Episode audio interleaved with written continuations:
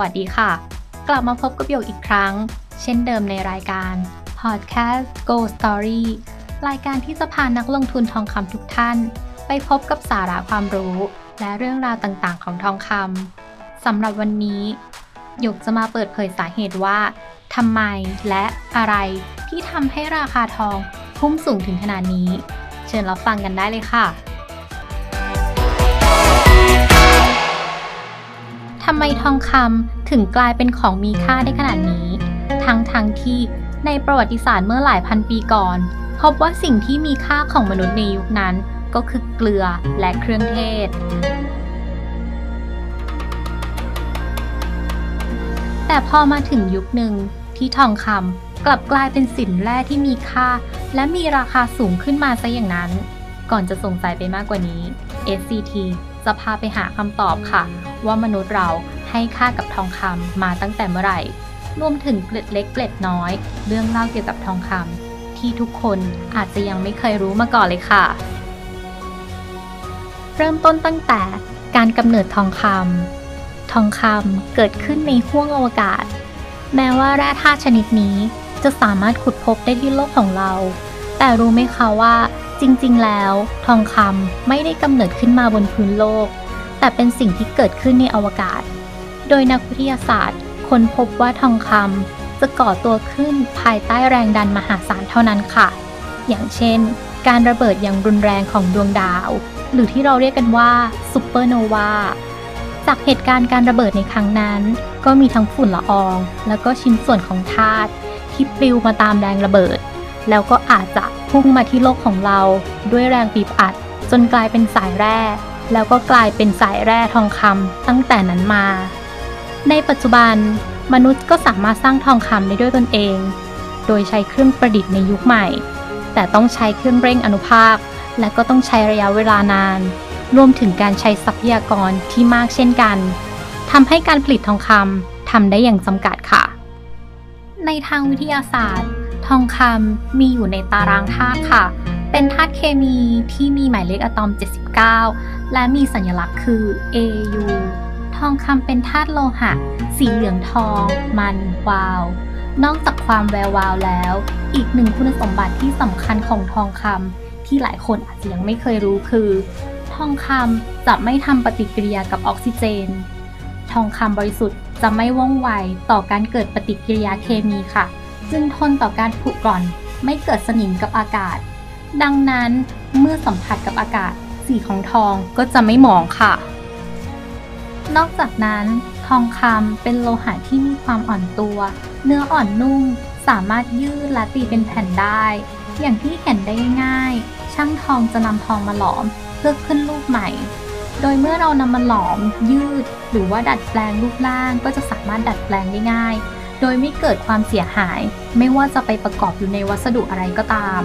ก็สามารถแยกทองออกมาได้ในปริมาณที่เท่าเดิม ซึ่งก็เป็นอีกหนึ่งคุณลักษณะที่โดดเด่นของทองคำเลยนะคะ ที่ทองคำเขาจะมีมวลเท่าเดิม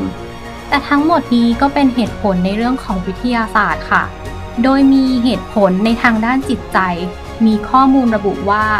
สัตว์ต่างๆ และมนุษย์มีพฤติกรรมให้ความสนใจกับความมันวาวของทองคำอยู่แล้วค่ะ โดยเฉพาะทองคำที่มีความวาวสวยงาม ด้วยเหตุผลเหล่านี้นะคะ มนุษย์จึงหลงไหลในแร่ทองคำเป็นอย่างมากค่ะ และมีนักโบราณคดีค้นพบว่าหลักฐานที่เก่าแก่ที่สุดในการค้นพบทองคำในสภาพของเกล็ดทองของมนุษย์ยุคหินภายในถ้ำของพวกเขาค่ะ แต่นั่นก็ไม่ได้ยืนยันนะคะ ว่ามนุษย์ยุคนั้นให้ค่ากับมันมากนัก จริงๆแล้วเขาอาจจะเก็บมาเพราะว่า ความแวววาว ความแปลกตา ความสวยงามสะดุดตาแค่นั้นเองก็ได้ค่ะ ต่อมามีการพบว่ามีการใช้ทองในการทำเครื่องประดับของตกแต่งบ้านเป็นหลัก เพราะทองเป็นสิ่งที่หายากค่ะ และมีเรื่องเล่าทางประวัติศาสตร์ ที่ผู้ฟังทุกคนน่าจะนึกภาพตามไปกันได้ ก็คงเป็นยุครุ่งเรืองของอียิปต์ที่มีการใช้ทองคำนำมาเป็นของตกแต่งในพิธีกรรมทางศาสนา หรือเพื่อเป็นสัญลักษณ์ของความมีอำนาจ ความรุ่งเรือง ความมั่งคั่ง และภาพที่เห็นได้ชัดมากๆเลยนะคะ ก็คือบรรดาหน้ากากของเหล่าฟาโรห์ที่มีสีเหลืองทอง อารามไปทั่ว ทั้งเครื่องมือ เครื่องใช้ เครื่องประดับ อาวุธ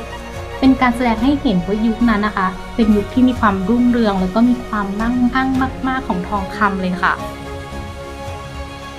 ถัดมาจนในช่วงที่ทองคำมีบทบาทสำคัญมาก ๆ อีกช่วงหนึ่งเลยนะคะ ก็คือมีการนำเอาทองคำเข้ามาใช้ในระบบเงินตราในหลาย ๆ ประเทศ โดยรัฐบาลเป็นผู้หลอมและก็จำหน่ายเหรียญทองคำทองคำจึงกลายเป็นพื้นฐานหลักของระบบการเงินไป และได้มีการกำหนดมาตรฐานทองคำใช้กันเป็นครั้งแรกที่ประเทศอังกฤษค่ะ แต่จากการใช้ทองคำในด้านต่างๆนะคะ นอกจากที่เล่ามาแล้วทั้งในเรื่องการเงิน การแลกเปลี่ยน เครื่องประดับ และทองคำก็ยังถูกนำมาใช้ประโยชน์ด้านอื่นๆด้วย เช่นงานทันตกรรม อุปกรณ์อิเล็กทรอนิกส์ จากที่เล่ามานะคะ พอจะเห็นภาพหรือยังคะว่า เราใช้ทองคำหลากหลายอุตสาหกรรมจริง ๆ อีกทั้งยังมีความต้องการถือครองด้านการลงทุนด้วยค่ะ ว่าง่ายๆก็คือ มีความต้องการทองคำในหลากหลายมิติมากๆเลยค่ะ แต่ผู้ฟังรู้ไหมคะว่าทองคำบริสุทธิ์บนโลกมีอยู่ราวๆ 190,000 ตันเท่านั้นค่ะ หรือถ้าจะเทียบเท่าให้เห็นภาพ ก็จะเทียบเท่าได้กับปริมาณของสระว่ายน้ำโอลิมปิกเพียงแค่ 3 สระเท่านั้นค่ะ และด้วยที่เคยพูดไปก่อนหน้านี้ ว่าทองคำมีการผลิตได้อย่างจำกัด ด้วยต้นทุนการผลิตที่สูง ทั้งหมดทั้งมวลนะคะ เลยทำให้ทองคำเป็นสิ่งที่หาได้ยาก แล้วจึงทำให้ราคาทองคำมีราคาที่สูงขึ้นไปเรื่อยๆเลยค่ะจบกันไปแล้วนะคะ กับเรื่องราวว่าทำไมทองคำถึงกลายเป็นสินทรัพย์ที่มีมูลค่าสูงเช่นทุกวันนี้ หากเพื่อนๆนักลงทุนมีคำถาม หรืออยากจะฟังเรื่องราวไหนเกี่ยวกับทองคำคอมเมนต์เข้ามาบอกหยกได้เลยนะคะหยกจะหาข้อมูลแล้วนำมาเล่าให้เหล่านักลงทุนฟังเองค่ะสำหรับวันนี้ขอลาไปก่อน พบกันใหม่ครั้งหน้านะคะ สวัสดีค่ะ